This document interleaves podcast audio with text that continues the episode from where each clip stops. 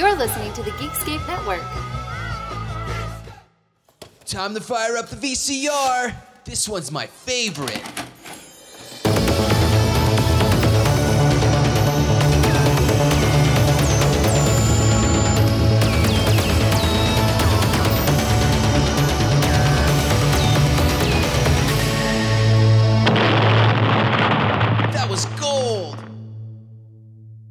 Welcome to Analog Jones in the Temple of Film. I'm Steve, And I'm Matt.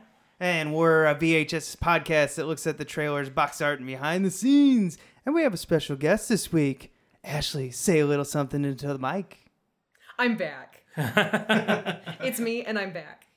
You really, really wanted to come on for now and then. Of course, I did.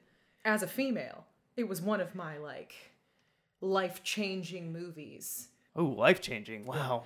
I don't know. I think it shaped me into the person as we watched it. I literally was comment like commenting on how I am the way I am because of certain things in this movie. Yeah, we'll have to get into I don't that know if I because can I, remember- noticed things. I don't know if I can remember all of the specific things, but it, it was real. If you didn't catch on, we're doing 1995's Now and Then for our third week of Ladies Month. Truth or dare? Truth. Are you happy? Am I happy? That's a good question. I'm just realizing that I've spent my entire adult life trying to recapture the way I felt the summer of 1970. Hey, Kenny, where's the fire? Softball game, Kendall's Field. It's gonna be all boys. So what are we waiting for? That was the summer when everything started to change. Hey, wormers! Come and get 'em, suckers! Ah! Nut! No matter what I do, they just keep getting bigger. If we wanted to hear the facts, we went to our parents. I've been thinking about what you asked me. About sex? You say that very casually. It scares me. Have you ever been French kissed? Are you kidding? I don't want to get pregnant. But if we wanted to know the truth, we went to our friends. It's like somebody going, boo. Ah, that's what sex is. Just about the only thing that didn't surprise us that summer was who our friends were. It's too bad your mother's dead. Somebody needs to teach you to act like a girl. I say we make a pact. Whenever we need a friend, we're here for each other. No matter what happens in life. There is a female director, there is a female producer, a female writer, and an all female cast, basically. There's very few men in this movie. There's about four or five men. But it's not, and it's not like one of those movies that has to like be like, uh, look at how progressive we're being. It's just like it just is. It's Yeah. like we have a female cast, we have female behind the scenes, and that's why I think this works because it's not an old white guy being like, "Look, I'm progressive," as these things kind of go nowadays. and it's also not the women are better than men at everything type movie, which I find that some of them are going into Disney. Cough, cough. Absolutely. Um, I think that the the women ensemble kind of thing, it's a coming of age movie, so you do see a group of boys as well. That's almost like I'm curious why I wish they would have made like a complimentary movie where we got the boys' perspective of that summer. You know, like where there's like a crossover because there is a group of boys who are like going through this coming of age time, but we just get the girls' perspective. So, I don't know, it's just like refreshing to see, but also they don't ignore them. Are you saying we should do a write off? We should write up a spin off of the Wormers? Yes, and it's just called the Wormy Wormers. Oh my! And they all have like really rich stories, or just terrible stories. I don't really care. it would be great because we could get all of the cast of the younger to play the older versions of themselves. So Devin Sawa would lead it because he's in it. yeah, and he's still like kind of a name. He's not like a superstar anymore He's these great days. on Twitter. But yeah, he's fucking awesome on Twitter. Um, but he is uh, he's around. He's he's there. Yeah. He's in the public eye. So yeah, he could I- lead that movie. I think we can make a treatment. And then we could finally get a sequel to Idle Hands once he'd make his comeback in Right. the. Oh yeah, we're doing this, guys. We're coming up with this right now. Devon we're not even gonna talk the movie anymore. We're just talking the Wormy Wormers. We're bringing we're bringing you back into the limelight here, Sawa. Let, come on, let's hang out. Not to control your podcast, but Devin, if you want to be on the show, hit Stephen Matt up. Actually, you should probably hit Ashley up because we won't pay attention if it's on Twitter. I am 50 50 on that as well. Hit us Usually, up. I'm like, hey, Twitter's a thing. Open. Hey, Devin Sawa. That's great. And then I forget about it for three months. Shoot us an email. We're old people. Shoot us shoot us a line. Actually, write us a letter. Don't really, because I definitely won't read that. Yeah. Definitely won't give out your address. okay, let's get into our history with this. Ashley already did it, but uh, Matt, did you have a rich history with this? I've never seen this until covering it for this podcast. I've never seen this film, um, but I've been with Ashley for a really long time, and she has talked it up for years, and I've never ignored it. But like, it actually did take us years to get this VHS. It was like trapped in your house for a while, Yeah. and then finally it resurfaced. this movie I love this movie just because like it was a big part of something I watched as a kid. I it was always at my grandma's house and I would go over there and I would watch this VHS exclusively over and over again. So I told Matt this and I was like, you have to see it. I see of all all of Matt's weird fucking movies that he's watched over the years, like that he grew up with, and I'm like, soon we gotta dive into my past. Then the conversation was like, oh, we're gonna maybe do it for the podcast. I'm like, I demand to be on this episode. I have been begging for you to watch this for so long. So, Steve, thanks for agreeing to this. Yeah, no problem. It's, I was really kind of excited to see how, well, one, your perspective on it, and see if it's like kind of reflective of how I was but with Stand By Me. Stand by Me is a big focal point of this discussion. I guarantee it because it they're very they're kind of parallel stories in a way. They're parallel, but I think actually it's kind of uh, uh, undermining to like say that like this is just the female. Stand by Me because it's it's di- it's so different. It's so lot di- it's a coming of age female movie with them being kids, but it ends there. You know, a lot of dudes that are negative will be like, fuck, it's just like a rip off of Stand By Me, blah, blah, blah. And it's like, no, it's different. And it's, It's just a girl's perspective, Yeah. you know? So if you like look up reviews of this movie, like some people are pretty harsh about it with the Stand By Me element. Yeah, I saw some of that where it's just a female Stand By Me, and this did not get good reviews when it came out. No. I was really surprised. So I guess in the history of this, it came out October 20th, 1995 on a budget of 12 million. It grossed 37. So, eh, fair, moderate. Did Made its- well. yeah. It, I think Did it's well. probably did that well just for the names attached alone, which we'll get into. But yeah, I mean, it's got huge names. And we can go right into that because, like, if you start with the adults, you had Demi Moore, Rosie O'Donnell, you had uh, Rita Griffith. Wilson, and Melanie Griffith. yeah. which were huge. It- Three of them were huge at the time. I don't really know how big Rita Wilson ever was. she was decently, um, because she was in like Sleepless in Seattle and things like that. So she was, around. around. she was. I feel like that's like what she was. She's just she is a Hollywood player. She's around. Yeah. but she's not like a heavy hitter. But yeah, she's, a known name. Yeah, people know who Rita Wilson is. You is. see her in a movie and you recognize her. You know who she is. But I mean, this is the height of Rosie O'Donnell, Demi Moore, and Melanie Griffith. Like 1995, like they were fucking. That's the A list right there. And what I think actually shine in this movie are the children. Yes. And that came down to Gabe Hoffman, who was playing Samantha, which is Demi Moore in the mm-hmm. future. Then we had Christina Ricci, who is Rosie O'Donnell, playing Roberta Martin. Uh, we had, what is this? Ashley, Ashley Al- Aston Moore, who didn't go on to do anything else because we looked her up. Yeah. And we were wondering if she would continue. She was the only one I had never seen again. and it wasn't that. It must have been a choice thing because she did like one other thing and then that Yeah. was it. Yeah, and then we had Thora Birch, Of which course. who's Melanie Griffith playing Tina, Tina, Tina, Teeny. Teeny Tercel. That's a lot of T's. Uh, and then you know, and she went on to like American Beauty and uh, Hocus Pocus. She's still acting today in Yeah. smaller independent films. Hocus Pocus was before this, though. She was like Yeah. a kid in that. Um, but yeah, no, she was like starting to be like a little star on the rise. And then she like really took on the 90s, especially the late 90s. I yeah, feel like, American Beauty kind of rocketed Yeah. her into fame for a little while. Yeah, and then you have the supporting cast. You had Bonnie Hunt in here. Oh, Who You I had screamed when she arrived because I'm the world's biggest Bonnie Hunt fan. Cloris Leachman, which I kind of was more the scream of. I was like, oh my god, it's Cloris Leachman. Everything she's in, I'm just like, I love that I'm woman. waiting for you to say another name that I screamed over. well, before we move on, uh, Garofalo? No. Oh, well, before we move on, Which is great though. I also Yeah. am the biggest fan. Cloris Leachman. I just came to a realization when we were watching this movie, and I'm mentioning it now because I don't know if we'll ever kind of get to it when we're talking about the movie, so I'm just going to mention it now.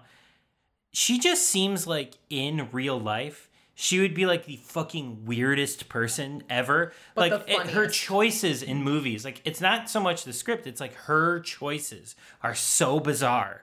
She, I bet she would just be the fucking weirdest, which is awesome, which is why I love her. Yeah. But I bet she is just the most bizarre person to hang out with. Simply Cloris. Like it's, it's very her. She was in an Adam Sandler movie um, where he was a cook. I can't remember the name of it, but she was the grandma who was like would drink all day.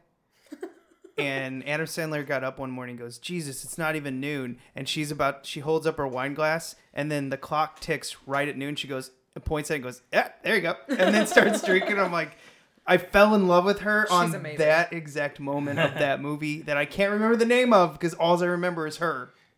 Yeah, she steals the show I'm often. trying to think of what that movie is, and I literally cannot right now.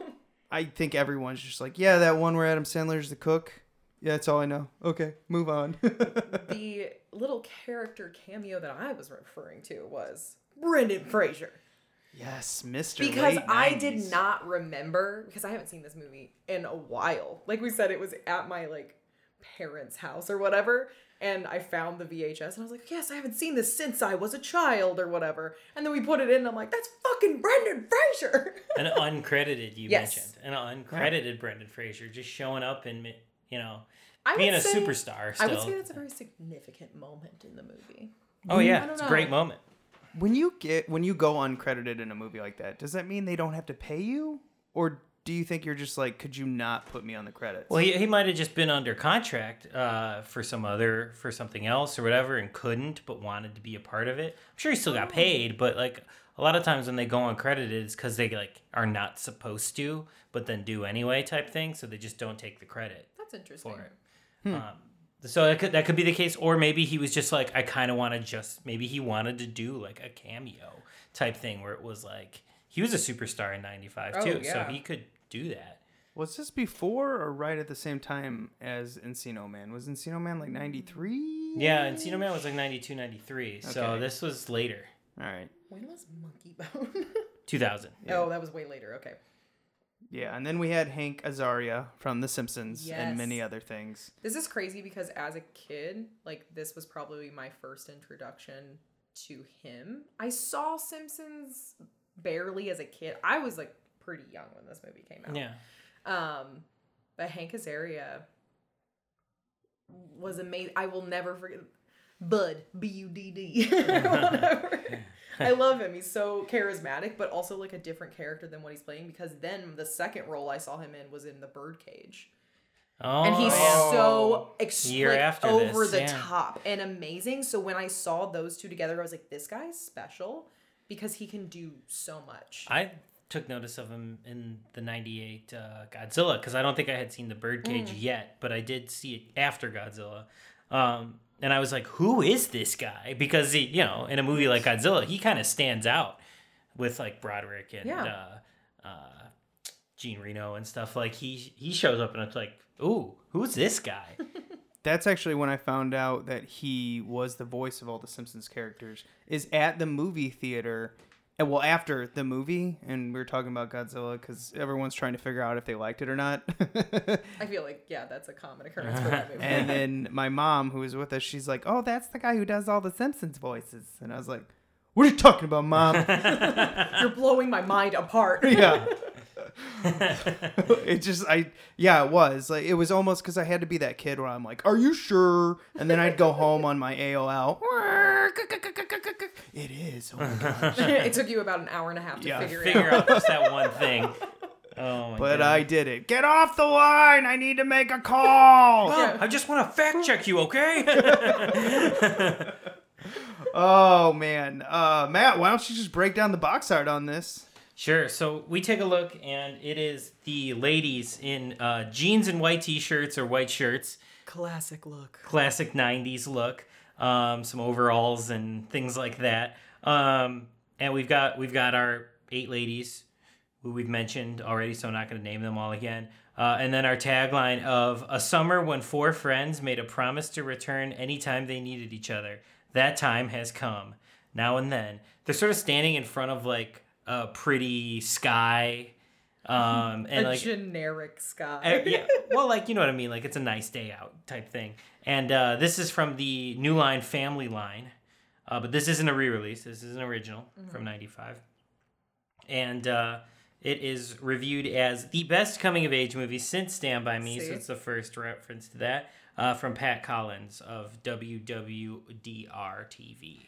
I do want to mention on this cover if you didn't if you've never even heard this movie and you kind of missed it when we were breaking down the cast, the younger women are literally playing the younger versions of, the, of themselves. So they're they're never in the scene together in the film. So they're just kind of standing in front of the version of themselves. Yeah, Yeah. actually, now that you mention that, this cover makes no sense. Exactly, because it's like the past and the present, which is now the past.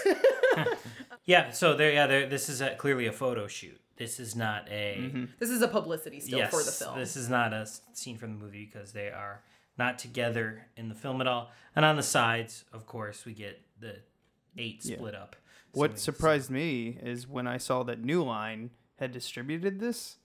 I, I just like to me this isn't a New Line movie from what I'm used to.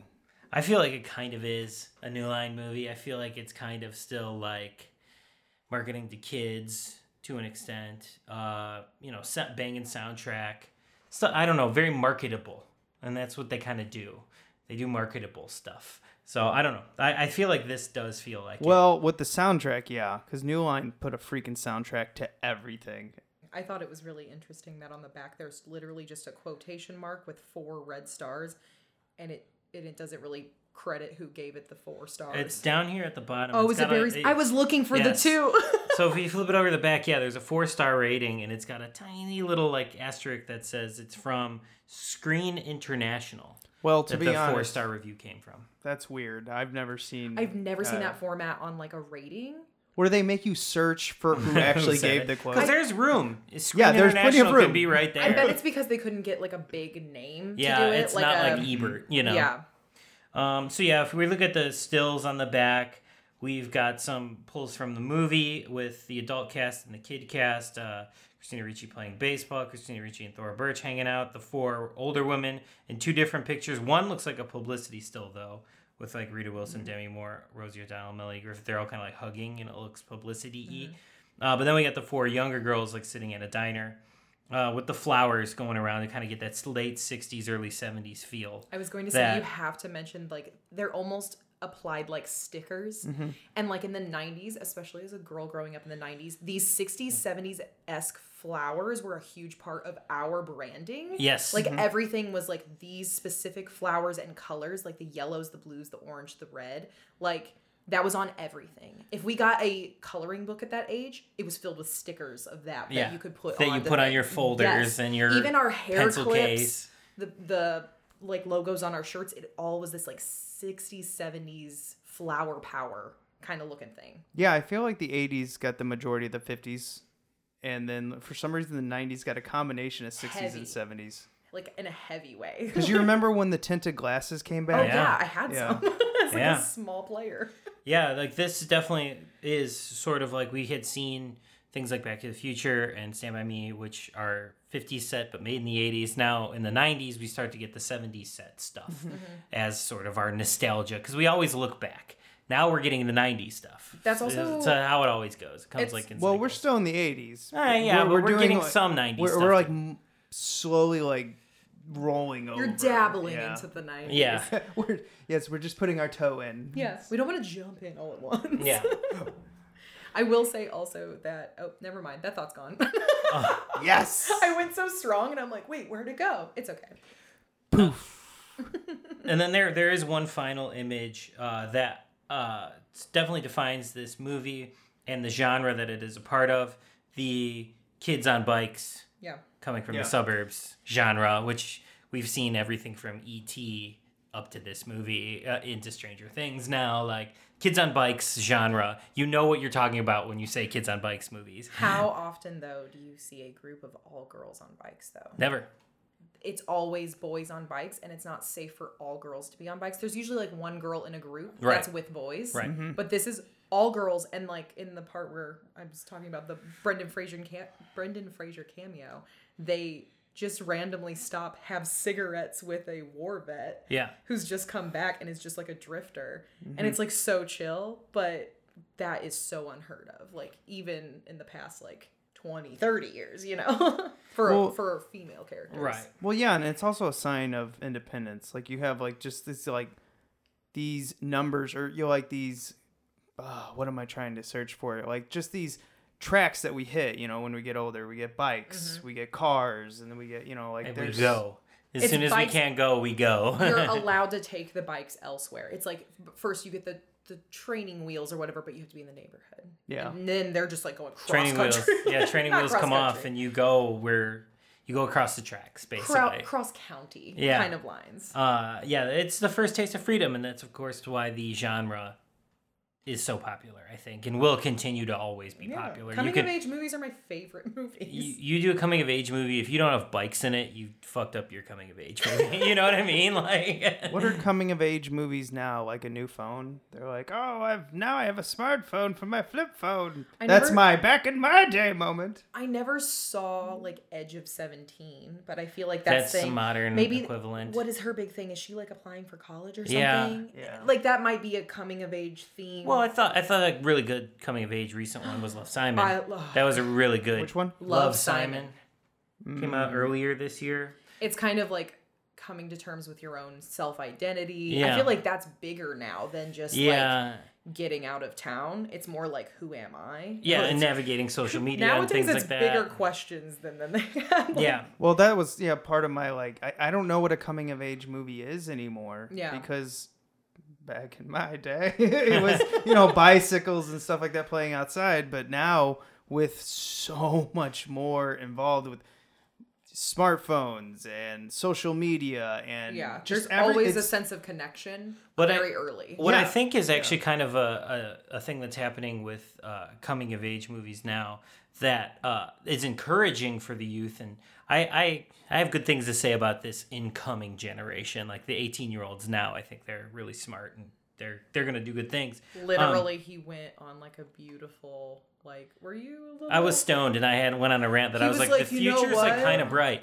but like, um, but like It's rare. the thing it's about better than like everyone's doomed. yeah, exactly. Um, I think the 18 year olds like are really encouraging, and what I've seen in some coming of age movies, and then also just like the sort of teen set movies that are coming out now, is a lot of the kids are like violently trying to get away from social media because they were born into it. So it's like embedded in Yeah. them to be so like uh, w- what I like seeing in a lot of these upcoming coming of age and teen movies is they are running from social media and they're like I hate it. They're trying to shut themselves out from it and escape it. It's and a I'm like okay, rebellion of Yeah. that. So, because yeah, that's their norm. part of the encouraging thing about this upcoming That's generation. cool.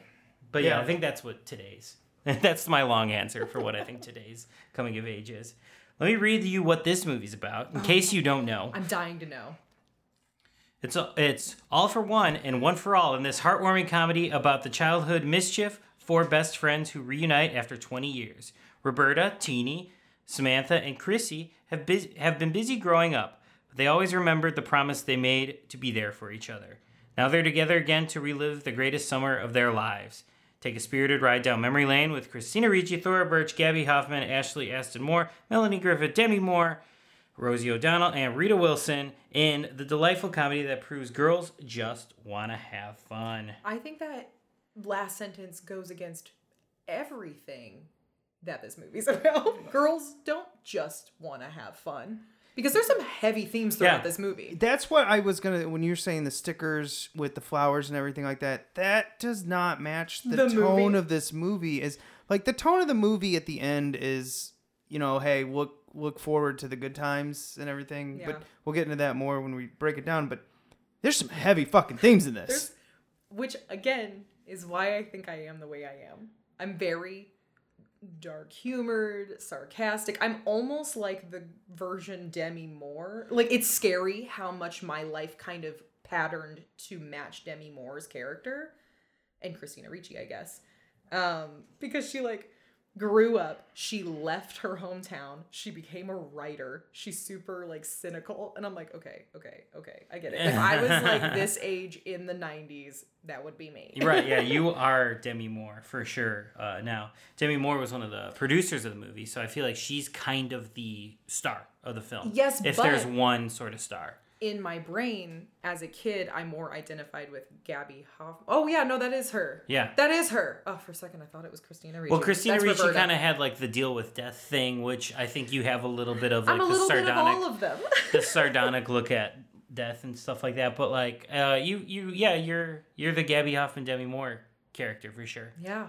Yeah, I could definitely see that. I mean, It's not fucked up. It's, No, it's awesome. real. It's No, real it's, life. it's great that I can realize that as fuck. It's been a long time since I've seen this movie, but then I'm watching it. I'm like, wow, this is really like beat by beat, kind of what evolved my life to be. I don't know. well, her character was so hard on herself Yep. with the divorce and everything like that, and you're like, sweetie. Yeah, I, everything's so dramatic at that age, but there's a lot of people with divorce. But then I had to remember How that this was in the that time. 70s. Yeah. And I actually disconnect because I keep thinking these kids are in the 90s. No one gets I had- divorced in the 70s or 69, or- 70 Yeah. when like this takes place. And if they do, it's a big scandal because her Yeah. mom started dressing differently. Well, and they're in the more- Mm-hmm. suburbs too. It's not like they're in like a big, you know, metropolitan talk in the area. Yeah, exactly. It's suburbs, and everything's supposed to be cookie cutter there. So Yeah. yeah, that She- was a big deal. she was so damn hard on herself. And it's like, it's not your fault. That's all I wanted to keep telling her. But then I was like, it's a movie, Steve. Back off. You know, kind of like just pull away. Well, in a way, I, I like some parts she's like, "Is it my fault?" But I don't think she harps on "Is it my fault?" I think she's just like so Mad, irate at the situation. Like she's becoming an adult, but she can't have adult conversations with adults. That's like the most frustrating time of your life as like at least a Everybody girl. can relate to that. But that. like, I feel like girls really. That's why we are known. Like when we hit puberty, we fight like crazy with our moms because like we w- have so much to say, but we literally just can't yet. And it makes us fucking crazy. and she can't have these conversations with her mom. And then she takes care of her little sister, but she's like a really good support system for the little sister who's not there yet. So she's kind of putting it all on herself when she doesn't need to. And that's what girls do in general. But uh, specifically at this time, too, because there's like, who can you talk to about this? Right. Families aren't going through this as frequently as they do like now. Yeah, that's a really good point. With like, I mean, she's that character has so many layers and so many different like. Uh, I don't even know how to say it. like I it's layers. I guess I nailed it with that, but um, it's just she's got so many conflicts coming mm-hmm. from different areas. You know, with like she's got to protect her sister and her mom. Even though I don't blame her mom for getting divorced, maybe Yeah. the husband sucked and you know she needs a new life. And then there's like all these different like just laser shooting her. Yeah. That's how I pretend it is. It is great that this movie does give you the perspective of her because you don't really know why the parents are splitting up. You hear, mm-hmm. you overhear a fight, you see them leave, and then you just see the progression. You don't mm-hmm. understand their relationship because a lot of movies now I feel like try to do too much, where then like then the kid finds out, oh, it's way more complicated. You know what I'm saying? Like I feel like movies now they they won't just be like sometimes you don't know what's going on. And it's yeah, no, they try to justify divorce nowadays, whereas in back in the day, it's like there's no reason. Sometimes. You don't know why. Yeah, and I think that's a very '90s actually look. And at sometimes it. it's not your Yeah. place to know why. Yeah, Well, and then after it seems, I, I think it was uh, maybe, but I think after 9 11, we were always Ooh. trying to figure out why things were happening. yeah. We have to why? over-explain. Why did things go bad? Yeah. Also in storytelling, like we have to hand feed it to you. It's like we have to be completely clear on everything. Well, yeah, and that's also because now we're trying to sell it to so many different people. Yes. And that, so there's like, yeah, there's so many things. But anyway, you want to get into the fun stuff first? Sure. first? How about the trailers on this? uh, yeah, I was I was finding some way to get us back into the trailers. So popping this tape in, we immediately get Movieline magazine promo. this was a scuzzy trailer. Like they were just like amping up the paparazzi fucking like dirt on people's lives. Like this was gross. Literally, they were like, "Is this the one where I commented to you afterwards where they kept showing the covers on all these things?" Mm-hmm. And I was like, "All of the women, it says like beauty, Sexy. sexy, whatever. And then the men, it's all successful, um, Yeah. like tycoon, all of these things. And I was like, what the? and then they would show like like uh, one of the black actors, and they'd be like hilarious. like it was always like stereotypes. Um, No, let me tell you, they showed one black actor. It was all white people and one black Yeah. actor at the very end. Yeah. Wow, you guys paid attention to this one a lot more than me because all I saw I was like, eh, it looks like soap opera covers, and then I'm like, this is the weirdest thing I ever said, and then I just go back to like, what is this? Oh, it, it's a magazine in Hollywood, and then the trailer was over, and I'm like, shit, missed Yeah, it. no, I got very political. no, I, and I did too, and I didn't mean to. Like, I didn't Yeah. think I was going to. I was like, "Ooh, this makes me feel weird." So check this one out on the uh, YouTube because this one's weird. That's Yeah. funny. Like you went into like, how does this make me feel? I'm gonna pay attention to it. I immediately was like, what is what the fuck is this from? And I went into like Stat Geek shit. but here's the thing like, you've never seen this film, right? I have seen this film hundreds of. True, times. true. So I'm like, what else is on this that I don't remember? And I'm Yeah. like, because as a kid, I feel like after the first couple of times, I just fast forwarded to the beginning of m- the movie. Yeah. You know, like I just skipped over it, and then I did remember some of the things, but like this one blew my mind. I was like, "This is supposed to be a feminist movie," and you're like, "Look, you can be sexy too." Yeah. Well, and then, we, and then we followed it up with the soundtrack promo, which great. Which I mean, this like, movie has Saturday morning cartoon like type soundtrack. stuff. and I mean, I mean, the soundtrack is fucking incredible to this movie. So they must have spent a lot of money. oh yeah. this is before the the sort of Tarantino takeover. I mean, Tarantino was around and was doing like Pulp Fiction and Reservoir Dogs and stuff. But like this is before sort of the Tarantino takeover where everything had to have like a bomb ass soundtrack. So this just has a bomb ass soundtrack. They weren't like trying to cash in on anything They here. were capturing a very specific time. And I think they nailed it. Well, Yeah. I mean, they did it with New Line did it with Mortal Kombat, yeah, they had a great soundtrack with that too. and I they did it with Austin Powers. Oh my mm-hmm. god, This the is best! I own that soundtrack, by the way. this is all, what all they three do. of the movie They're soundtracks so are good. This is what they do. They're one of the best marketers out there. Period. Oh, and Matt and I have also. Have you ever talked about our rule of a VHS? Oh yeah, we have a rule that say if we ever sort of make it, we have a ton of just expendable have- money. yes. Um, what we're gonna do is every time we watch a VHS and see a soundtrack promo, we have to go on like eBay, Amazon, And and, buy buy it. the soundtrack. So this would be one that we would have to buy. No, it, the rules are it has to be before the movie starts. So Right. even if we've never seen the movie, if they promote the movie the movie soundtrack, we have to buy it immediately. you have to buy the soundtrack. All right, I like that rich people dream. and a lot of the VHSs who go hard on promoting a soundtrack, they're pretty fun. They have some. They have some pretty banging soundtracks. I this is Ooh, we're one- gonna talk about one of the movies that has a banging soundtrack in a second. Go ahead. Oh, cool. um, this soundtrack, because I watched it so much, was definitely a soundtrack mentally in my mind, which is kind of weird for I was a '90s kid, so I was constantly singing songs from a different time, like all the time. To this day, the num like most of the songs that just pop in my head and I sing, you'll notice it because you've lived with me for so long. Are from Um, the soundtrack. are from this soundtrack. I always do the knock three times Yeah. on the ceiling if you want me. Like that song always in my head. Usually because our radiators are pinging and I'm like, no. three. um, but iconic Chicago, soundtrack. folks, Chicago. When we're talking about radiators, so many fucking radiators.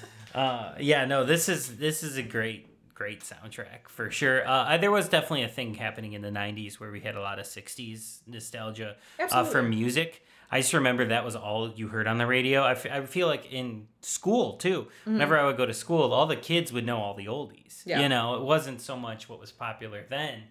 You know, I wasn't going to school and singing Toad the Wet Sprocket. I was going to school and singing fucking Tony Orlando. and it just seemed like that's what we were sort of being embedded with. Anyway, little, little Matt singing '60s songs and watching Dateline. yeah.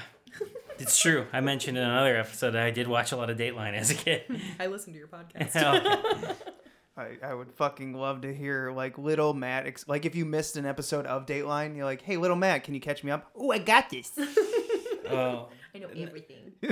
For better and worse, it wasn't much different then than it is now. it's pretty much the same from about fucking seven years old to now. Just tinier. yeah, I was just smaller, but I was just trying to sound just as smart and being just as stupid. And, and next we had Theodore Rex. We're not going to talk much about this because you can go in the past and listen to our podcast on it. But uh, I yeah, Whoopi highly Goldberg. rec- I recommend. What the Recommend- hell? recommend. I highly recommend that podcast episode. Terrific, fun time. Don't worry, I couldn't remember benchmark. That's what I was trying to say with the when you get your bike and you get a car. Oh, yeah. What did I say? Well, I can't even remember what I said. it's This is Layers? something stupid. layers yeah layers i remember layers um but the just mentioning quickly the theodore rex trailer this is this is the trailer that made me like have to seek this movie out though like this trailer. yeah it's a great trailer but you can hear us talk about how we actually felt about the movie but damn this trailer hooks you Uh, and then we had Bed of Roses, which I was like, "What the fuck is this?" Exactly. I about screamed. I heard the voice and I was like, "Is this fucking Christian Slater?" in like a sweet november kind of like sad romance I guessed movie It. I was like, "Is this Sweet November with Christian Slater?" And Matt was just like, "Yes, it is." Bed of Roses. Yes, I've never seen this movie, but I remember this cover from the video store all the time. That's why I knew what it was when it, the trailer started. I started. think if we can find a copy of this, like, can I come back and we do this movie? if you could find this, yeah, Yeah. sure. I feel like it's probably impossible. If we come across it, we'll pick it up. It's such a weird movie. It's a weird looking fucking movie. If you want to see what it looks like, we put it up on our YouTube channel. So Yeah, it's go a weird one. It's- It's a full trailer too. yeah, it's like a long two and a half minute trailer. But the rest of these trailers are all teasers because we had next the Mortal Kombat coming soon to VHS, which is just you know like kicking, punching, tech music, and then Mortal Kombat 1995. After that trailer rolled, I looked at Ashley and I say, I always think that movie's gonna be better than it is, but it's never, never good. You're too hopeful. yeah. Then we got the Mask now on VHS trailer. This was the Oh, other one I was thinking has a banging soundtrack because I have Yes. this soundtrack. another new line. Yeah, just ah, Oh, good. makes every time I see this trailer, even though this was a 30 second spot, makes me want to watch this movie. It's The one of the best movies ever. I'm the Mask still- is one of my favorite movies of all time. Oh yeah, I, I'm still pissed off. I don't have that VHS. I, I don't know why. I'm sure it's everywhere. You need to pick that one up. Yeah. you gotta have that one. And then Dumb and Dumber now on VHS was the, the you know the last one, and I I grew up on Dumb and Dumber. I Oh, wore absolutely. out the VHS on this one. This we're, one We're big Dumb and Dumber Yeah. fans in this room. I would Yeah. say. well, I was. across the I mean, my childhood was Jim Carrey. Like that was Yeah. my childhood. I love that it because it's the now available on VHS. It's like not the full trailer. It's just the highlights of the ridiculous shit. Of, it's like- like, Jeff Daniels laughing hysterically and then Jim Carrey screamed doing the most annoying sound in the screaming world. the yeah. car, and then them doing the thing with the ketchup. Yep. Yep. I, It's a good highlight reel for God. what's to come It with that brilliant laugh. movie. It's like I get mad at myself. I'm like, you, it's so stupid. And you're like, it's the funniest thing ever. It's so good. you could just play that clip, and I'd be like, take all my money. yes, it's so good. I fucking love you. Ugh.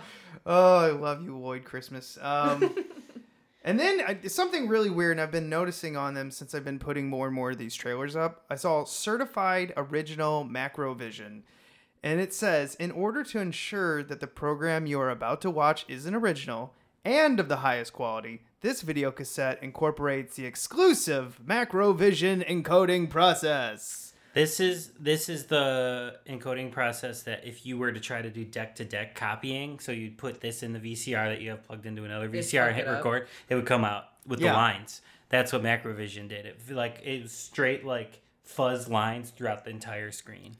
Uh, it actually still so it makes my vidbox shake. Yeah, Uh, you can see it on my YouTube. It, it doesn't fuzz it out and everything, but it all the other VHS I copied the trailers from.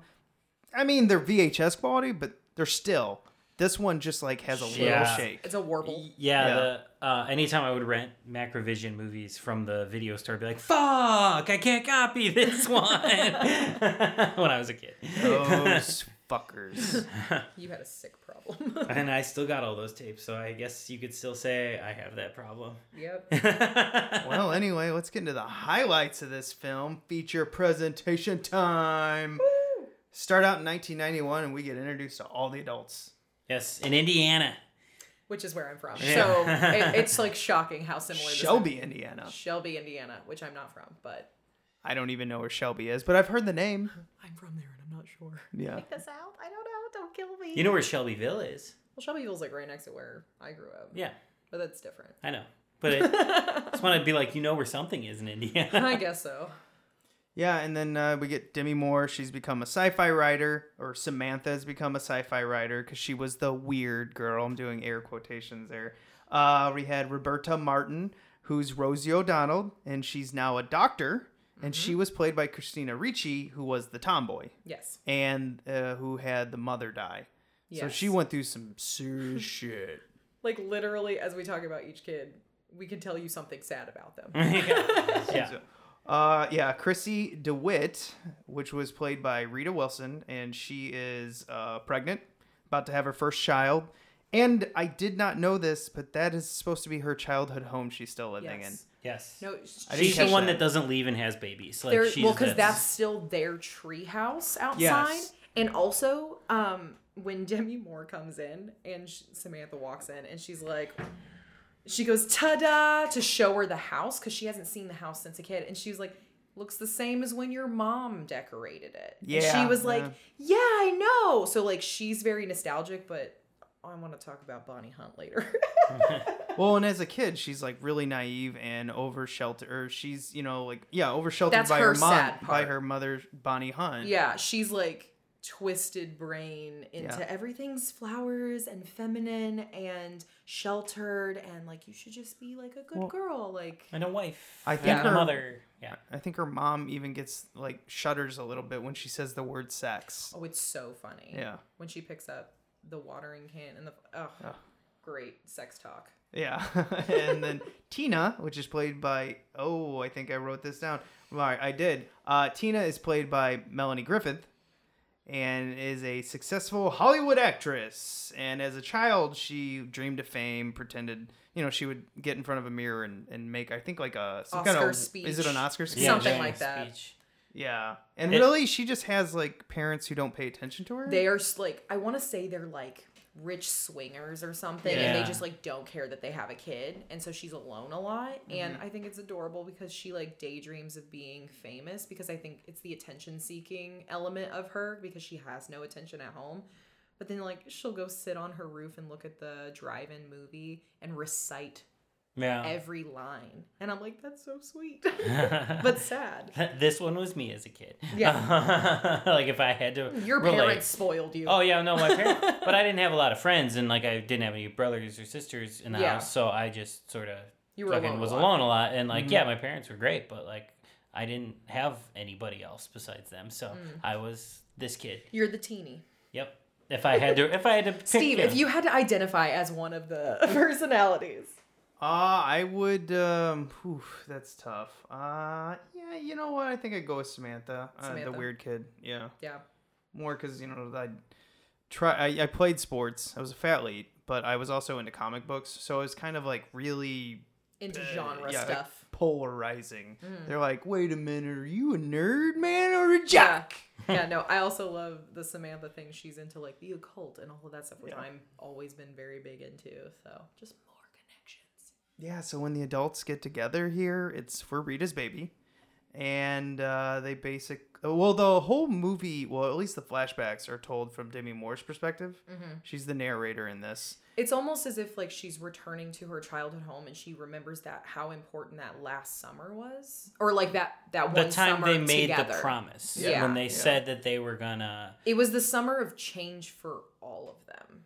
I feel like. yeah, Yeah, yeah. I mean, that's it would never be the same after this summer. Uh, so I think they literally say that Yeah. line somewhere in there. Yeah, at the end when it does kind of have like the sort of wrap up of the kid's story. It's like you can almost see it's like it it's, too. it's not we're not gonna hang out like this anymore. We are different people, like, but we'll be there for each other. They're not so to. against boys anymore. Like Roberta's interested in boys, and Yeah, yeah, they're all gonna Yeah, kind of separate a little bit.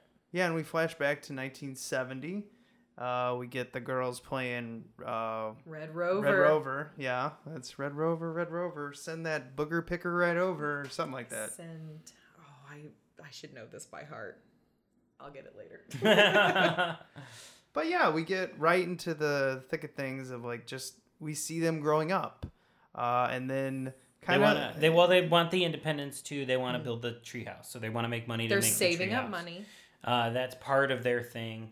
But what really sort of drives the story is the seance in the cemetery and uh, what's his Dear name? Johnny. Dear, Dear Johnny. Yeah. Um, that's sort of the thing that you know, we think it's going to be about them. I mean, as a first time viewer, I thought you think it's going to be about how they try to get money to make it, but nope, that's not really what this movie's about. It's really about th- that night and how that night kicked off the everything. treehouse is the inciting like goal almost because they're saving up money.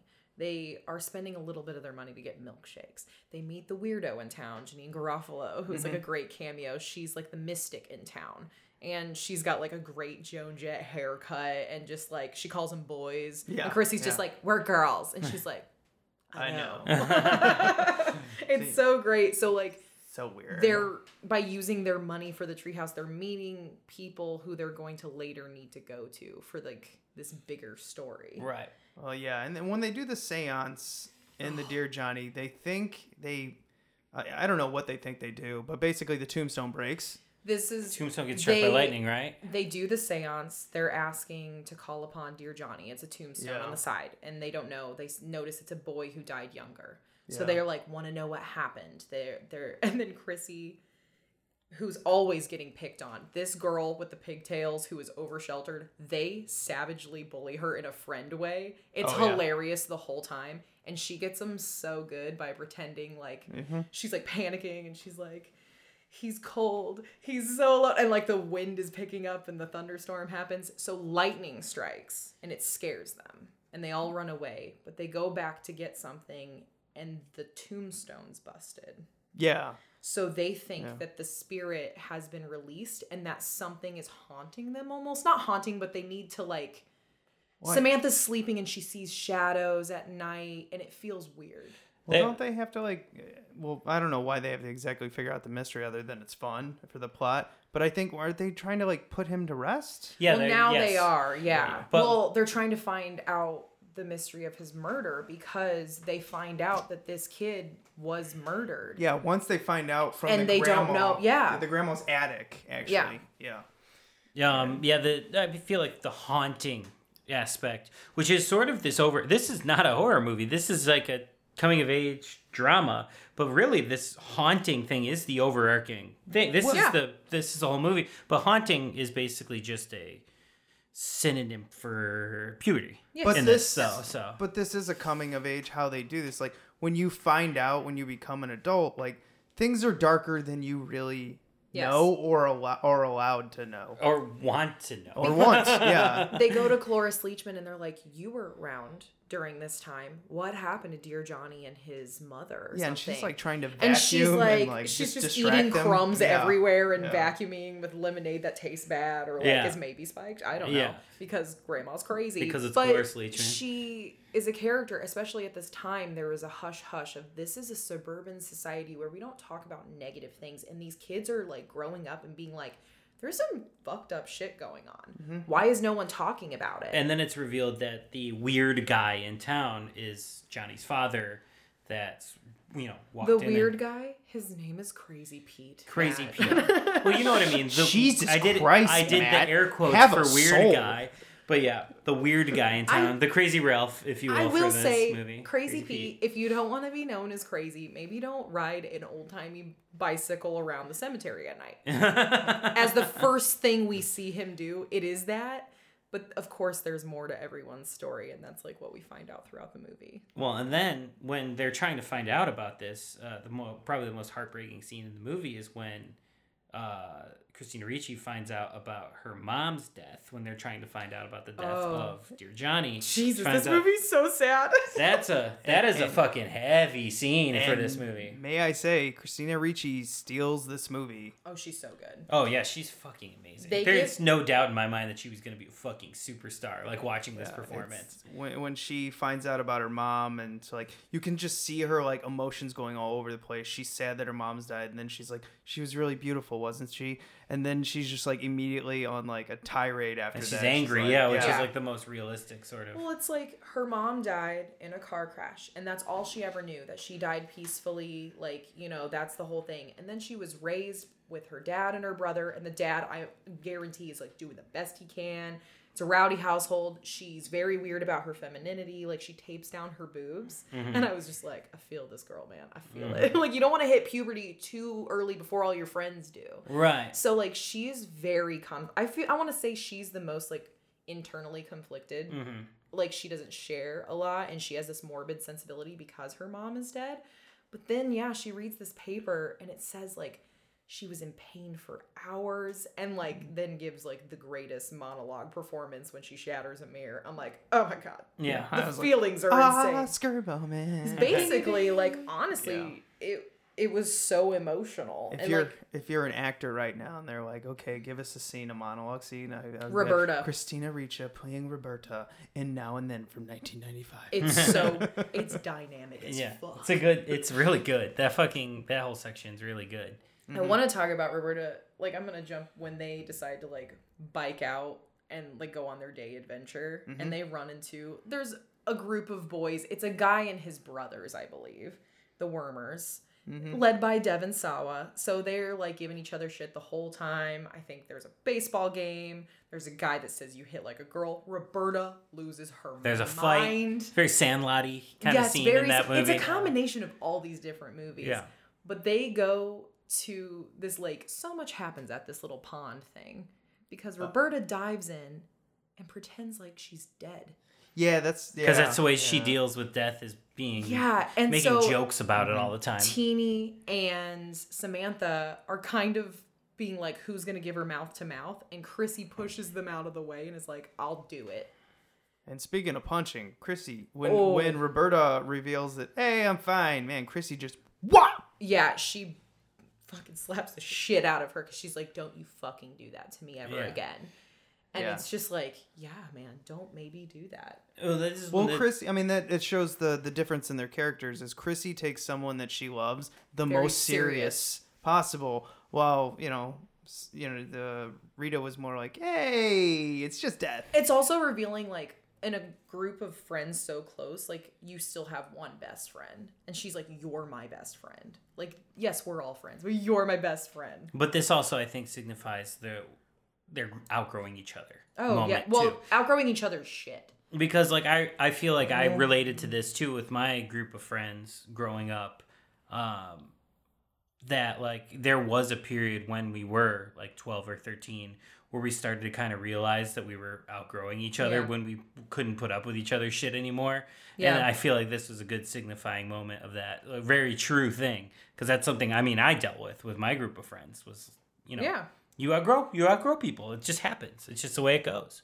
But this, Or yeah, or you grow in different directions. Yeah. kind of like, and I feel like that's what happens to the adults in like in the future. of This, but like going through like when we have all this, like I I really like the library scenes, the you know like the attic scene where they're finding information. like researching Eh, scenes. Yeah, and even the tarot card where they're like, oh, they got the murder tarot card. Did you see the Yeah. look on her face? Yeah, like but when they get together for the second seance, and then the guy who's working at the cemetery is like, no, there was. I dropped there's, it. There's a ghost. He's like, I hit it with my truck. Oh yeah, yeah. How amazing is that scene though? Like they are like, oh my god, there is a bright light in a foggy cemetery, and the fucking headstone of Dear Johnny is floating towards them in the air. I would have crapped myself as a child. Yeah, but right when they find out the truth, they're all like, they kind of shrug their shoulders, like, yeah, let's just not do this anymore. This is stupid. And Yeah. it was- They're it's like, kinda oh, we're we're not kids We're anymore. past yeah, this. We're, yeah, this is Yeah. over. This part of our life is over. This was now. our last like stupid adventure. Yeah, It seems like, yeah. Yeah. Yeah. that's that's another I think necessary component to these. Uh, the successful coming of age movies is to have that final adventure. Yeah. But this one does it really well because it is about outgrowing each other and growing up and outgrowing these things and things Mhm. like that. Uh, I think this is a really But good. I will say it's not all sad. It, No. There's still some really fun moments. Like, yeah, right after Roberta fakes her death, they go around the corner, see the wormers skinny dipping, and they're like, "What's a hard on?"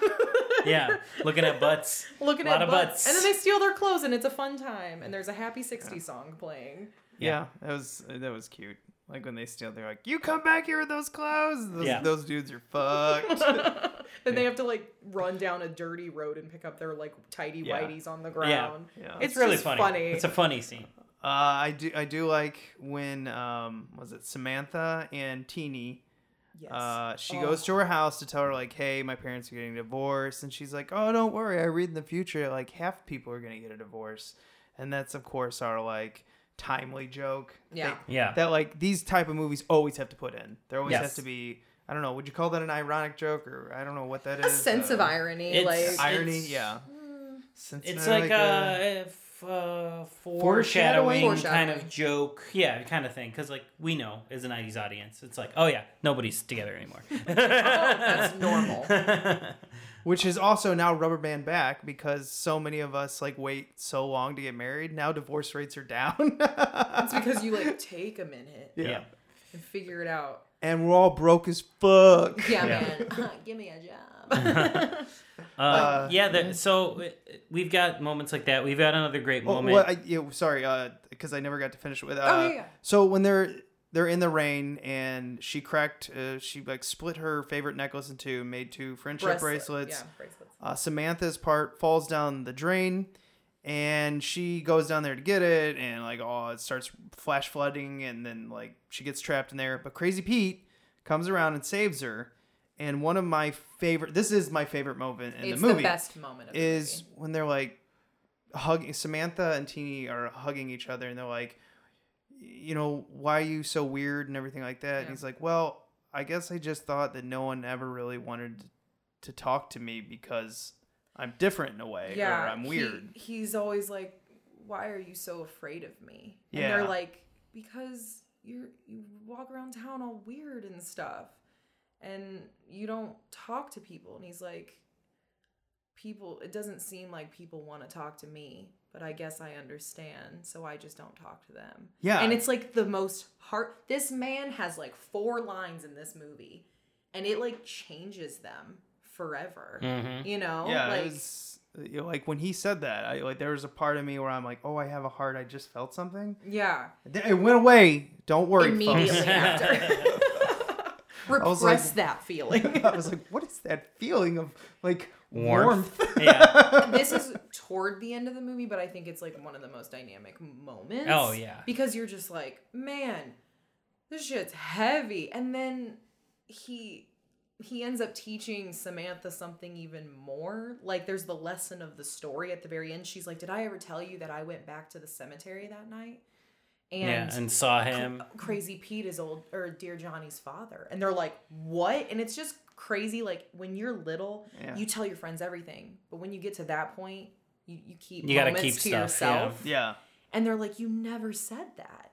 And like it's because she learned a moment or a lesson from him that it was so personal. Yeah. And she needed it to herself. Yeah. Yeah. I- I mean, really, after this in the movie, it's it's stuff I kind of don't need. Like, because we go back to the adults.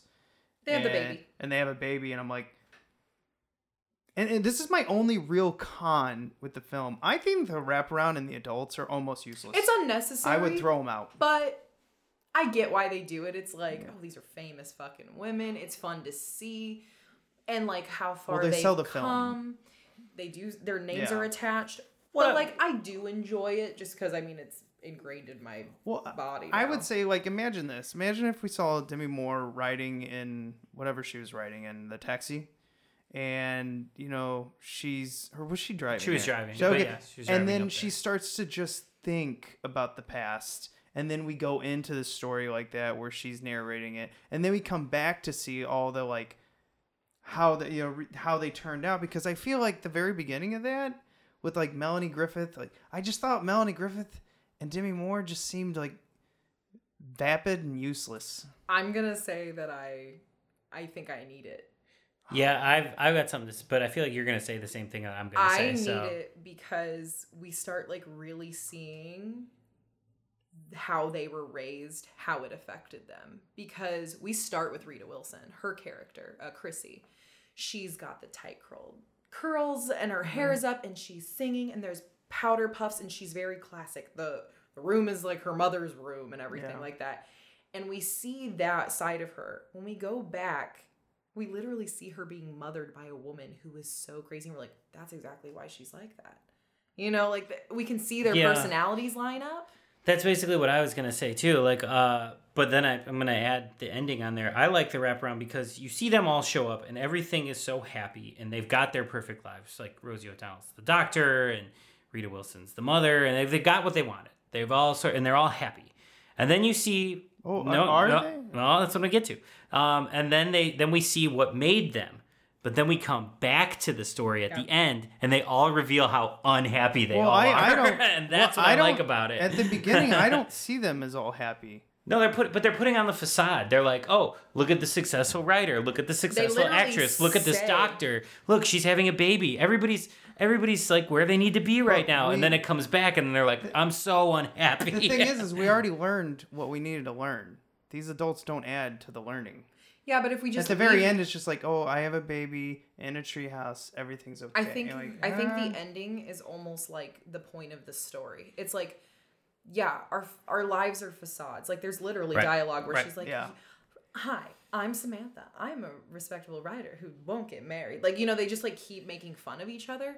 And then at the end, it's like a moment, a simple moment where she has a baby, the friends are there, and the next generation is playing. But the whole point of the summer, it's a random summer in the middle. But like that little things mean the world to them. You know? So like that day that they all return, it's gonna mean so much more later. Right, but they're You so they're yeah they're not happy It's like- in the in the big picture. Samantha in but my the little brain, moments make up Samantha the happiness. in my yeah. brain hasn't thought of this summer in years. You know, but the fact that she's back there, she's thinking about it, and she's like, that really meant something. So then I think that this new thing that happened in their lives, like them re- reuniting, having the baby, in a couple more years, they're gonna be like, wow, that was like such a great moment between Yeah, us like I again. needed that. It Yeah. wasn't as big because obviously they're older, Uh, like we I, don't uh, see it. I just, I just don't think it needed. I, I think it needed the. I didn't mind the end because I actually felt like those actors were, you know, Did you? hanging out and like and like ripping each other. That beginning to me, cut it off. Better film.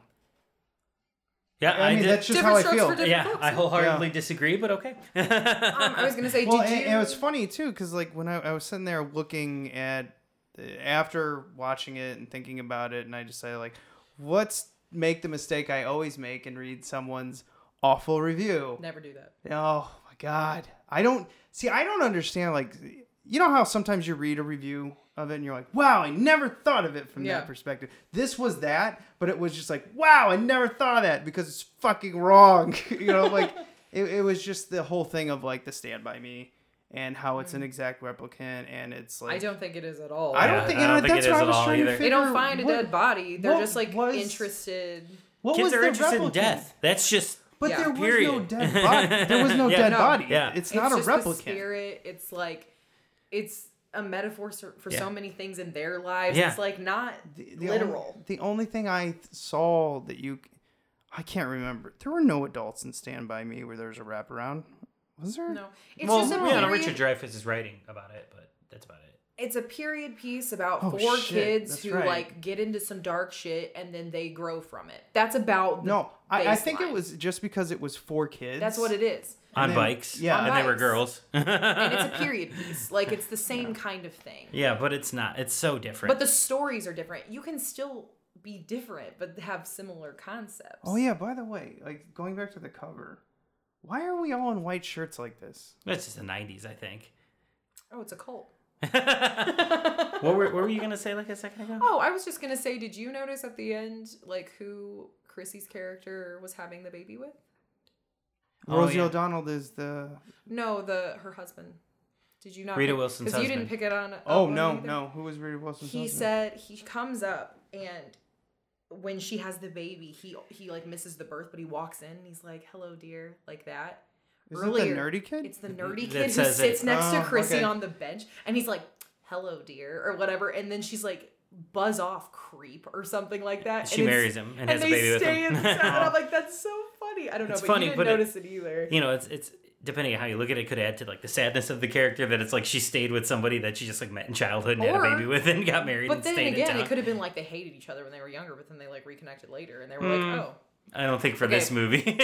Well, yeah, Rita Wilson's character is pretty sad. So I, I think she does just stay with the same person and then gets married and then stays in the same house Matt, and then has a baby, which is just my fucking nightmare. Now that you sit there, like this is like changed how I look at Rita again, even though I already knew Rita. But- or not Rita, I'm sorry. Uh, this changed how I look at uh, Chrissy. This is, uh, changes how I look at Chrissy now that I just found out that like she literally married the first guy that like kind of hit Yeah, on her. That's what I see it as. Well, I mean, yeah. Like no, I- no, I was listening, like I was listening, I go, and I just kind of like got into like a deep thought In of like some who this reminds me of back home, which I won't mention, but I was like, Oh, we all have those people, oh but Oh in my some way though, like when you talk to them, they will say she never lets on that she's not happy. She's the happiest of them all, but that's just like because that's how she was raised. Yeah. And like that is her version of happy. When you look at Samantha or anyone else of the characters, they're like, this is a fucking nightmare. Yeah, but it's like, yeah. but they're playing as if they live in the 60s, you know? Like, but that's their thing. Mm-hmm. That's cool. As long as they're happy, awesome. But it is Yeah. very sad because it's like, this is her only option or Yeah. something. Or she thinks it's her, you know. Or she she, married she the first guy that said hi to her. She didn't need to pursue any other Mhm. options. Yeah, she's the one who's smiling, but you can see behind her eyes, she's like Yeah. tortured. I don't know. I think she's happy. I, I think just think to everyone else, everybody else is like, Well, no, I, I mean, I think what they're trying to do with her, like, because she bashes on her, you know, Demi Moore's character and Melanie Griffith's a little bit. They're like, y- y- and it's kind of like there is some jealousy there. I think Uh, there is to jealousy that yeah. they went out and did everything, but almost I think it's more of like a hurt. I think where she's not happy is that her friends aren't close to her anymore, Right, except she- for Roberta, who always checks on her. yeah, But her friends like pretty much abandoned her, Yeah. and like in her eyes. in her eyes, Right. yeah. But it's like they went on to pursue, but they didn't keep in touch. So she's like, "You guys abandoned me," and so the fact that they're coming back, she's like, "I need to keep you in my life because you guys literally abandoned me last time." Yeah. Yeah. Yeah. Do you think uh, Chrissy's ever visited either one of them? Nope. No, Yep. That's the thing, though.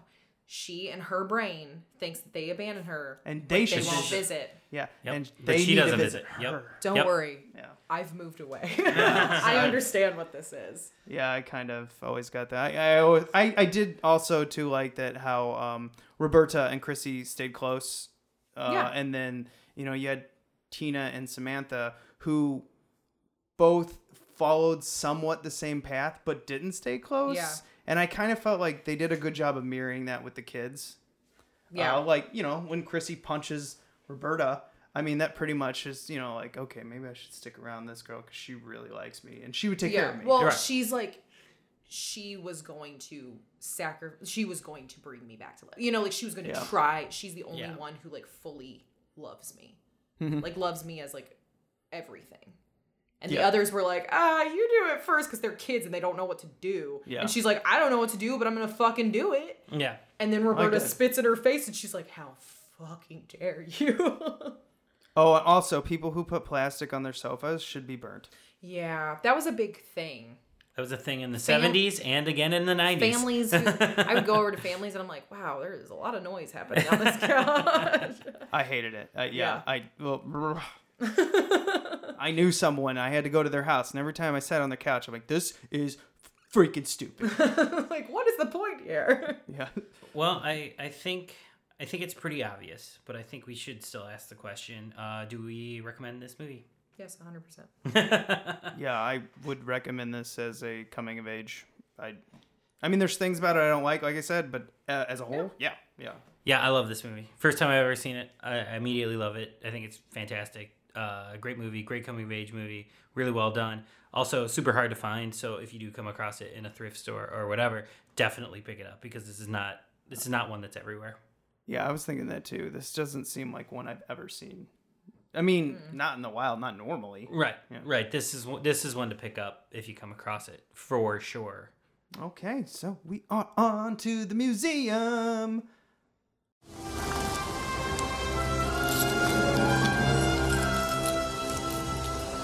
This is the second time I've had to reclaim my property from you. That belongs in a museum. So do you. Ashley, what are you putting in? Oh well, every week we put something in the museum that we really want to learn from if it's not good or really love and want to treasure. We put it in our museum every week. What is your contribution to the museum, Ashley? I don't know yet. Can you do one? Oh, I, you want to go? Uh, you can go first if you got one. All right, mine's a crazy Pete when he saved. I mean, I already said it. It was my favorite point. In it, Yeah. Where, where I actually felt like I was like, oh, there's feelings, there's warmth. I got too many, that's why. That's yeah. Sometimes Crazy when Pete- sometimes when you love a movie too much, it's hard to like really pinpoint. Crazy Pete, though, is a great like I don't know. I- Watch it just for Crazy Pete. I think I, I'll put a I'll put a moment in there too. Then, if we're gonna Mhm. do it that way, uh, I'll put in the finding out about death moment. It's definitely the most dramatic moment in the movie, and it's kind of a bummer. But like the finding out about the uh, not so much her reaction later in the, the attic, but the book scene in the library when they find when she finds out about the mother. I think that scene's incredible. Yeah. I'm going to put something that we didn't even talk about, but because it's so dark and gloomy, something that's a little lighter. Roberta, for the first time, liking a boy. Yeah, Devin it's a great saw it when they share a Coke, and he's like, Can I kiss you? And she's It's a like, What great are you scene. mumbling? And he's like, Can I kiss you? And they do a little kiss, and she's like, If you tell any one of your brothers, I'll kill you. Yeah. It's a great it's- scene. But then their faces are like they like each other so much. And it's like the most simple, genuine part of the movie. And like most girl movies, I feel like follow like the boy story. This is the only ounce of that you're gonna get in this Mhm. movie. And it's kind of refreshing to see. I love both I love all the dark stuff too. But that one it's just simple, so throw her in there. Uh, It's a also, when they're by the garage door, I think they were. They're and he- playing basketball, and- yeah. Yeah, and he comes by and he like kind of wants to like stick around a little bit longer, but it gets that like one second Mhm. of awkwardness. And I don't remember which friend does it. Maybe it's Chrissy, but she's just like, "What was that about?" You know? Yeah, Like- and then he and she's just like I don't know. Maybe. They're not so bad. Yeah, they're not so bad after all. And yeah, then- like that ounce of like. and then they- Chrissy's like, "What?" yeah. Because I mean, your younger friend who's not hitting the maturity level would be like, "What the? What are you talking about?" Yeah, like in the very basic sense, that to me in the movie is when her character starts to change. Yeah. She deals with a lot of stuff. Well, I mean, it's funny too because that just mirrors exactly what happens with boys too. Like, Yes. there's always the one boy who gets interested in girls first. First. And all the other guys are like, "Yeah, but they're girls, man." It's like they're stupid, and then he's like, you know what? She's pretty good at sports, and like she's really nice and interesting and stuff. And they're like, oh, what? okay, whatever. Stupid. All right, we did have something fun come in today, and uh, I'm gonna I'm gonna read it to you, Matt. Okay. We got an email. Okay. And it is from Trucker Bill. I, I'm not kidding. Trucker Bill. Okay. Yeah, and uh, so this is so exciting. This is uh, You printed it off. Yes. That's how excited you were about this. I didn't even want to open a new tab to like read it off. Um, found you guys a few weeks ago on the road. He's a trucker. Trucker Bill. Got it. Yeah. The first episode I listened to was Graveyard Shift. My son and I used to watch it when he was little, probably around your ages. He probably shouldn't have, but he loved action, robots, and horror. What what boy doesn't? Yeah, right. Um, uh, we used to watch the movies. Uh, we used to watch movies all the time together from our old rental store. Uh, I'm from Wisconsin. We had some really strange ones. If you ever get time, please review these old ones my son and I used to watch. A couple of these I don't know. I bet, I bet we- Matt knows at least one of them. Oh, I know he knows at least one. I- Fortress. Okay. I've got that on the shelf. Nice. Space Truckers. Okay. That's an awesome movie. Yeah, it's got Dennis Hopper in it, right? Yeah. Yeah. Robot Jox. I've Yeah. got that on the shelf. Yeah. Uh, Mind Warp. I don't know what that is. Uh, I think I know what that is, but I've definitely never seen it. No. I may know what it is, but I may not. This one I'm trying to figure out too. Nemesis. Oh, Nemesis. Yeah, I know what Nemesis is. They have Okay. that bucket of blood. If we ever want to. So pick it's not That up. it's not Star Trek Nemesis, right? No, no, no. It's Nemesis. It's Albert Right. Pyun who did Dollman directed that. You're you're, you're such a nerd. Right now. Dork. uh, most people have no idea what I'm talking about when I mention these films. Uh, hope you guys do. Love the trailers. Takes me back. Nice. Thanks, Trucker Bill. That's awesome. Greetings to you, Trucker Bill. I'm still trying to figure out like did he just make this email up to email us or do you think he just goes as Trucker Bill? I hope he does just go as Trucker Bill. I hope that's just his thing. I hope that's his official. And is Bill short for William? Trucker William? Hey, follow up email, Bill. No, we. Uh, oh no no no no! Matt's got the follow up. That's all his job. Um, yeah, no, we're. Uh, I love, I love all these movies that you've mentioned. Um, I haven't seen them all, but I, I this is this is my area. this is where I operated in as a kid. So I think uh, me and your son would get along swimmingly if you guys are watching those movies together. Uh, it sounds like me and my dad back in those days. So it, that's really nice. That's awesome. I, I this is what we do this for, right? So thanks for writing in. Ashley, Matt, plug it. Plug your podcast. Plugging, plugging, plugging. So, Matt and I do another podcast called the AF High List. It is a podcast where Matt and I are going through the 100 greatest American films of all time. So, movies like Citizen Kane, Casablanca, The Godfather, Wizard of Oz, Lawrence of Arabia. I believe that is the top five. I, I am amazed is- that my brain I can think that is remember the that. order. Um, but we are completely stoned when we watch them, and then completely stoned when we get to talk about them. So it's all over the place. yeah, it's not so much a film analysis as it is like high thoughts while we watch the greatest American films of all time. What we think of the movie, but then also just what we think of besides. it's a good example is some like it hot. We watched that film, talked about it stone, but also talked a lot about the film Sorority Boys. it's always an adventure with us, and yeah, so come along for the ride. It's a Oh. great time. Off topic, fun. Uh, I, I mean, we when we, I was on the show for Star Wars, Oh yes, Uh, of course. uh, I liked it when we occasionally went off topic, or Matt threatened to kill all Republicans. I did not threaten to beat up, not kill. I did that in another. no, I, I, I thought you threatened to shoot someone in the face. no, wasn't shooting. Mm, you'll just have to listen Yeah. to episode number fifteen, Star Wars. yeah, I think it was. I, Steve. I think it, I think it was fighting, but yeah, I threatened to. No, I didn't threaten. Oh no no no! They, I, Yeah. I requested a thing, but that got cut from an episode. we basically set you up for a joke to diss Trump, and you dissed all Republicans. Yes. That's what it was. I actually think the shooting of one particular Republican was in another podcast, and I had to cut that. yes. that was never on ours. No, that was in a. It was ra- never on ours either. It was maybe for the Rage Carrie too, but uh, maybe, maybe, maybe. we don't know. Love that movie. Oh, that was fun. Uh, but that's all I got, pretty much. Yeah, Yep, listen to our podcast. Uh, it's where all good podcasts can be found. yeah, that's a lot of fun. And you are about to be at Days of the Dead talking at. Uh, Oh yeah, this episode's coming out right before that. So if you're listening to this episode as it drops, uh, do stop by if you're in the Chicago area. Uh, Days of the Dead on Saturday, which is in Schaumburg, Illinois. I'm doing a panel. I'm talking about independent horror movies. So if you like hearing me talk, if you're listening to this, uh, I'm gonna try not to sound like an idiot uh, on stage with uh, three other very incredibly talented filmmakers that I'm like don't know why I'm included with them. Because you're wonderfully talented. uh, thank you. Um, but yes, uh, very excited to do that panel at two o'clock Saturday, Days of the Dead in Schaumburg, Illinois. Uh, the panel's free if you have tickets to the event. So come see it. Come see me. Uh, come see me. Try not to look stupid. I'm, I'm sure you'll be okay. you love to talk. Especially about myself. So if they ask me any questions just about me, uh, prepare for me to make the time go over in that uh, talk. Do it. Speaking of time going over, we are going along. So let's uh, remember you can rate and review us on iTunes.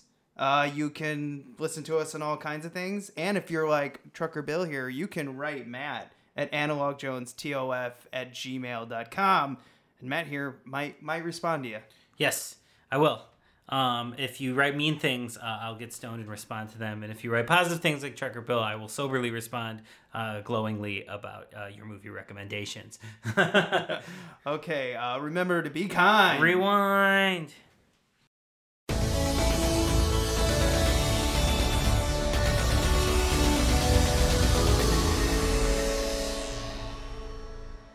Mr. Paris, set a course. Set, set, set a course. Set, set, Set a course for the unstoppable Jack and Jen podcasting the impossible. Star Trek Voyager being the material. Wine is the vehicle, just like milk for your cereal. Here we go, blast into the Delta Quadrant, uncharted territory, but we're on it. So pour me another glass of Cabernet, cause it pairs well with across the galaxy. Never in my life was a crew so brave. Never was a time that I lacked rosé. But you learn something new each and every day. to explore new things is a Starfleet way. Podcast hailing from the Geeks Geek Nation, talking Star Trek with the wine persuasion. So you wanna live long and prosper fine? Then you better tune in to Seven of Wine. And this is Seven of Wine, where we review an episode of Star Trek Voyager and a bottle of wine at the same